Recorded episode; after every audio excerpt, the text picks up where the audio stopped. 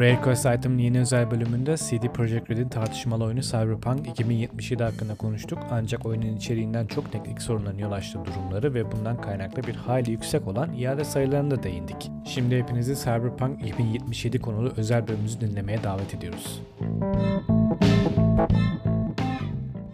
Herkese merhaba, ben Deniz. Rare Quest Item'ın yepyeni özel bölümünü dinliyorsunuz. Yeni özel bölümümüzde CD Projekt Red'in tartışmalı oyunu Cyberpunk 2077 hakkında konuşacağız. Ancak bu bütünüyle oyunun içeriğinden çok teknik sorunların yol açtığı durumları ve bundan kaynaklı bir hayli yüksek olan iade sayılarından bahsedeceğiz. Yine de oyun hakkında ben en azından kendi açımdan bir yorum yapmak istiyorum. Bundan önce belirtmek istediğim bir konu daha var tabii ki. Aslında podcastlerimizin neden Nisan ayında bu kadar az olduğu ile ilgili bir konu belirteceğim. Ardından hızlıca benim Cyberpunk 2077 hakkında yorumlarıma ve oyunun tartışmalı pozisyonuna bakacağız. Oyunun iade rakamlarının bir hayli fazla olduğunu da belirteyim. Buna ek olarak oyun basınına yansımış birkaç rakamı sizlerle paylaşacağım. Nisan ayında maalesef bir podcast yayınlayabildik çünkü internet bağlantımdaki sorunlar nedeniyle yükleme hızı oldukça düşmüş ve sık sık kopmalar yaşanıyordu. Neyse ki bu sorun geç de olsa 2 hafta içerisinde çözüldü. Bugünden itibaren düzenli podcast yayınlarımıza kaldığımız yerden devam edeceğiz. Evet, Deus Ex ve System Shock efekti Cyberpunk 2077. CD Projekt Red özellikle Witcher 3'ten sonra piyasadaki en iyi AAA geliştiricilerinden biri olarak ün kazandı ve şüphesiz tüm zamanların en iyi video oyunlarından biri olan The Witcher 3'ün yayınlanmasıyla bu ününü çok sağlam bir konuma yerleştirdik. CD Projekt Red konu diğer oyun firmalarının başkalarını nasıl geliştireceklerini ve sürdürüleceklerini göstermeye geldiğinde bu mükemmel oyunu bir kenara koydu çünkü artık Cyberpunk 2077 2077'yi yayınlayacaklardı. Tartışmalı olsa da bu oyunun bir şekilde yayınlandı. Kendi başına bir dönüm noktası olacak şekilde şekillenen ve oyunculara eşsiz bir karakterin rolüne bürünerek çeşitli stratejilerle gerçekleştirilebilecek görevlere başlayabilecekleri ilgi çekici bir fütüristik ve oldukça yetişkin içerikli bir oyunu deneyimlemelerine olanak tanıdı. Şimdi eğer bir tüm zamanların en iyi oyunları arasında yer almayı hedefleyip bunu başaran ve oldukça güven veren bakın tekrarlıyorum oldukça güven veren bir oyun geliştirmiş firmada çalışıyorsanız bu ekibin bir parçası olmanın harikulade bir his olduğunu anlarsınız. Eğer böyle bir grupta yer almıyorsanız bile sadece bu firmanın yayınladığı oyunların oyuncularıysanız firmayla duygusal anlamda bütünleşmiş ve bir hissedersiniz. Bunu aşık olduğunuz bir insanın gözlerinin içine bakarken kalbinizin kıpır kıpır olduğu anda hissettiğiniz durumdaymış gibi düşünün. Güven demiştim. Eğer tüm zamanların en iyi oyunlarından birinde imzası olan bir firmaysanız sizin oyuncularınız daha sonraki oyunlarınızı oynamanın verdiği beklenti ve bu beklentiyle iyi anlamda garip bir ürperti yaşadıklarında omuzlarınıza tabii ki bir yük binecektir. Yükü belirtmek istiyorum burada vurguluyorum. Bu yük öylesine ağır olur ki en ufak bir hatanızda firmayı ve oyunu linç etmeye çalışacak kişileri geçtim. Aynı sektördeki rakipleriniz bile kartlarını çok pis bir şekilde oynayabilirler. Buna PR da diyebilirsiniz ya da kara PR diyebilirsiniz ki bunun örneğini çok net bir şekilde zaten artık maalesef ki görüyoruz. Eğer bu güveni sağlamış ve yıllar öncesinden 27 Ağustos 2018'deki oynanış videosundan bahsediyorum. Vaat ettiğiniz oyun yayınlandığında aslında vaat edilen gibi olmamış ve üstüne bir de tonlarca hatayı hatta oyuncuların oyunu oynarken abuk subuk durumlara maruz kaldığı bir ortama soktuğunuzda olumsuz eleştirilere oklarının hedefi olmuşsunuzdur demektir. Bundan kaçış yok. Burada anlatmaya çalıştığım şey oyunun hatalarla dolu olduğu ya da bu hataların bir kısmının bu zamana kadar yayınlanmış güncellemelerle giderildiği değil. Asıl anlatmak istediğim şey böyle büyük sorumluluk altında farkında bile olmadan bakın tekrarlıyorum. Farkında bile olmadan girdiğinizde topluluk elbette ki sizden çok şey bekleyecek. Ancak CD Projekt bu taşın altına elini soktu ve dedi ki evet ben bunu yapacağım ve beklentileri de karşılayacağım. Çünkü bunu daha önce başardım yine yapabilirim. Peki bu ne kadar başarılı oldu. CD Projekt Red'in kurucusu Marcin Iwinski'nin Our Commitment to Quality adlı bir video hazırlayıp kamera karşısına çıkışı bütün iğrenç ve iyi şeyler yapmaya çalışan birçok insanın hak etmediği bakışlara, yorumlara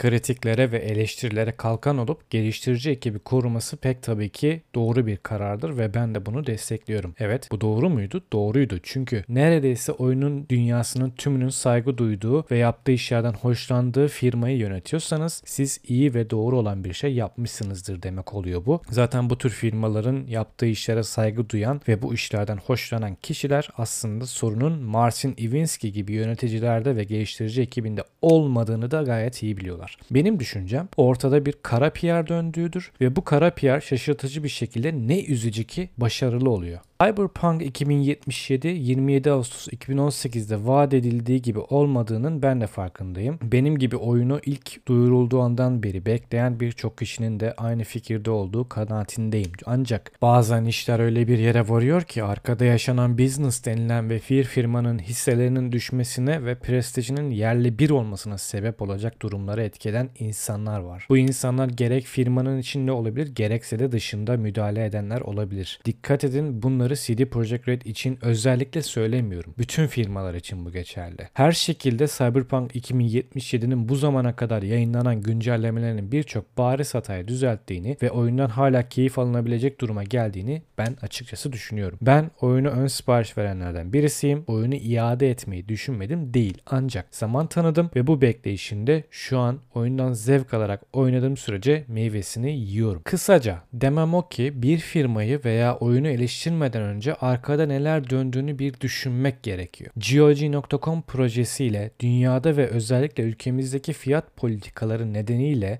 yaptıkları içeriklerle, güzel içeriklerle anılan bir firmanın tamamen oyuncu menfaatine işler yapan CD Projekt Red gibi bir firmanın ikinci ve hatta onuncu şansı hak ettiğini düşünenlerden birisiyim. Evet şimdi kısaca ben oyunun içeriği hakkında ne düşünüyorum ondan size bahsetmek istiyorum. Herhangi bir AAA oyunu satın almadan önce önce oyuncular birkaç şeyi göz önünde bulundurmalıdır tabii ki. Firmanın oyuncularını bir hayal kırıklığına uğratma riski vardır. Ancak bu yayının başında belirttiğim konular da dikkate alınarak düşünülmelidir bunu e, karar vermeden önce. CD Projekt Red'in mükemmeliyetçi anlayışının yakın zamanda Cyberpunk 2077'de de yer alacağını düşünenlerdenim ben. Hatırlarsanız başlarda bir yerde Deus Ex ve System Shock efekti Cyberpunk 2077 tabirini kullanmıştım. Cyberpunk'ın en yakın rakibi şüphesiz ki Cyberpunk dediğimiz türü elinde tutan ve 20 yıldır devam eden Deus Ex oyunları olacaktır. Tabii ki CRPG ve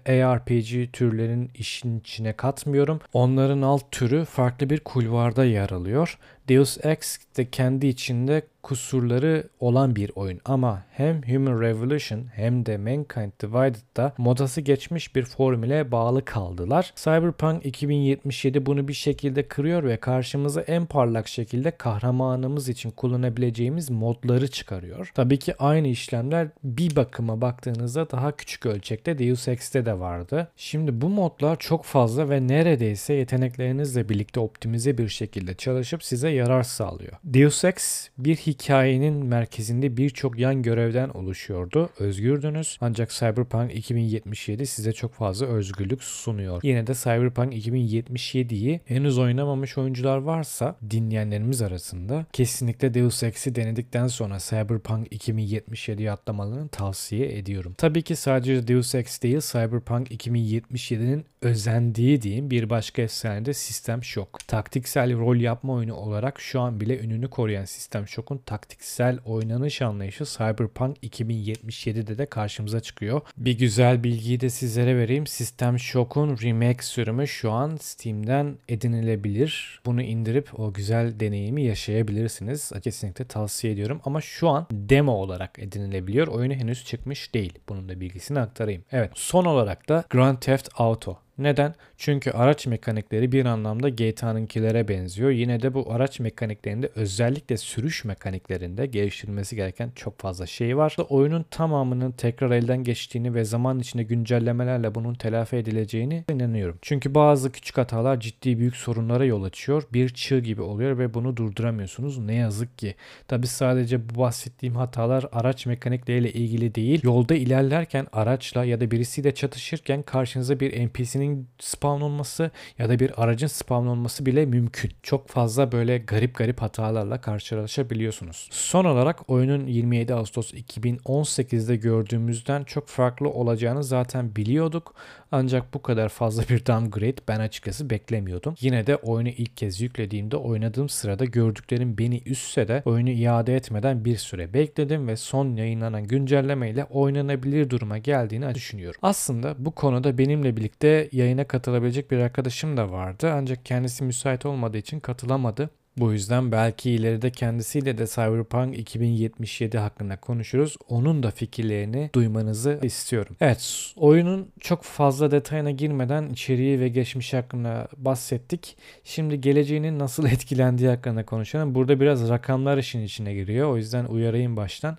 Cyberpunk 2077'nin başından geçen tüm bu olaylara rağmen CD Projekt'in 2020 satışları önceki tam yıl rekorunu geride bırakmış. 2020 yılın yılının ve Aralık ayındaki Cyberpunk 2077'nin gerçekte ne kadar büyük olduğuna dair bir fikir vermek için yaklaşık yıllık kazanç raporunda iki ön rakam açıklanmış. Tüm yıl için CD Projekt 562 milyon dolar konsolide satış geliri rekoru kırmış. Bu sayı 2019 için bildirilenin 4 katından fazla ve şirketin 2015 yılında The Witcher 3 Wild Hunt lansmanı ile belirlenen 210 milyon dolardan önceki rekorunun 2,5 katından fazla olmuş. Ayrıca 303 milyon dolar net kar bildirmişler. Bu şirketin 2015'te de belirlenen 89.8 milyon dolardan önceki kar rekorunu 3 katından fazla artırmışlar artırmış gibi görünüyor. Bu rakamlara bakınca Cyberpunk 2077'nin çıkışının sancılı ve aslında başarısız olduğunu düşünmek açıkçası zor. Şimdi son olarak bir de Cyberpunk 2077'nin iade rakamlarından bahsedelim. Game Industry'nin makalesine göre CD Projekt dünya çapındaki oyuncular için geri ödeme işlemlerinin maliyetini içeren geri ödeme yapmama yardım et programına 2.23 milyon dolar harcadığını bildirmiş. Oyunun kaç kopyasına denk geldiği sorulduğunda sorduğunda şirketten bir yönetici de bunun yaklaşık 30 bin geri ödeme talebinde bulunduğunu söylemiş. Ancak aynı makalede CD Projekt'in yatırımcı ilişkileri temsilcisi 30 bin iadenin yalnızca şirket tarafından kendilerine doğrudan e-posta gönderen müşteriler için kolaylaştırılan geri ödemelerden kaynaklandığını belirtmiş. Cyberpunk 2077 2020'nin sonuna kadar toplam 13.7 milyon kopya satmıştı. Buna bakıldığında birkaç nedenden ötürü bu rakamın tipik olamayabilir olabileceği belirtilmiş. Çünkü oyunun PlayStation Store'da satıştan çekilmesi bir etki noktası olarak karşımıza çıkıyor. CD Projekt bir de Cyberpunk 2077'nin toplam bütçesinin 316 milyon dolar olduğunu belirtmiş. Aynı makaleye göre satılan kopyaların %58'i PC ve Stadia olurken %28'i PlayStation 4 ve %17'si ise Xbox One imiş. Evet arkadaşlar genel olarak böyle durumlarla aslında sürekli karşılaşıyoruz değil mi? Ancak Cyberpunk 2077 bir ayrıcalık gibi oldu en azından benim için. Oyunun konsol platformundaki durumu içler acısı ancak ben oyunun PS5 yetiştirilmeye çalışıldığını ve aslında çıkış tarihinin 2020 olmadığını düşünenlerdenim. Yine de arka planı hakkında düşündüğüm ve en azından tahmin ettiğim bir şey varsa da oyunun bir şekilde zamansız olarak yayınlandığı ve en erken bir ya da iki yıl daha geliştirme aşamasında kalmasını isterdim açıkçası. Sonuçta ben bir oyuncu olarak ciddi anlamda downgrade yemiş olarak yayınlanması yerine 2 yıl daha beklemeyi yeğlerdim. Evet, Cyberpunk 2077 konulu özel bölümümüzün sonuna geldik. Buraya kadar dinlediğiniz için çok teşekkür ederim. Kendinize çok dikkat edin. Görüşmek üzere. Request item'ı dinlediğiniz için teşekkür ederiz. Bizlerle iletişime geçmek için iletişim at rarerequestitem.com adresine e-posta gönderebilir. Anchor FM sayfamızdaki mesaj bölümünden sesli mesaj bırakabilirsiniz. Ayrıca sosyal medya hesaplarımızdan ve www.rarerequestitem.com internet sitemizden de Rare Request item'ı takip edebilirsiniz. İyi dileklerinizi, önerilerinizi ve yorumlarınızı bekliyoruz. Şimdilik hoşçakalın. Müzik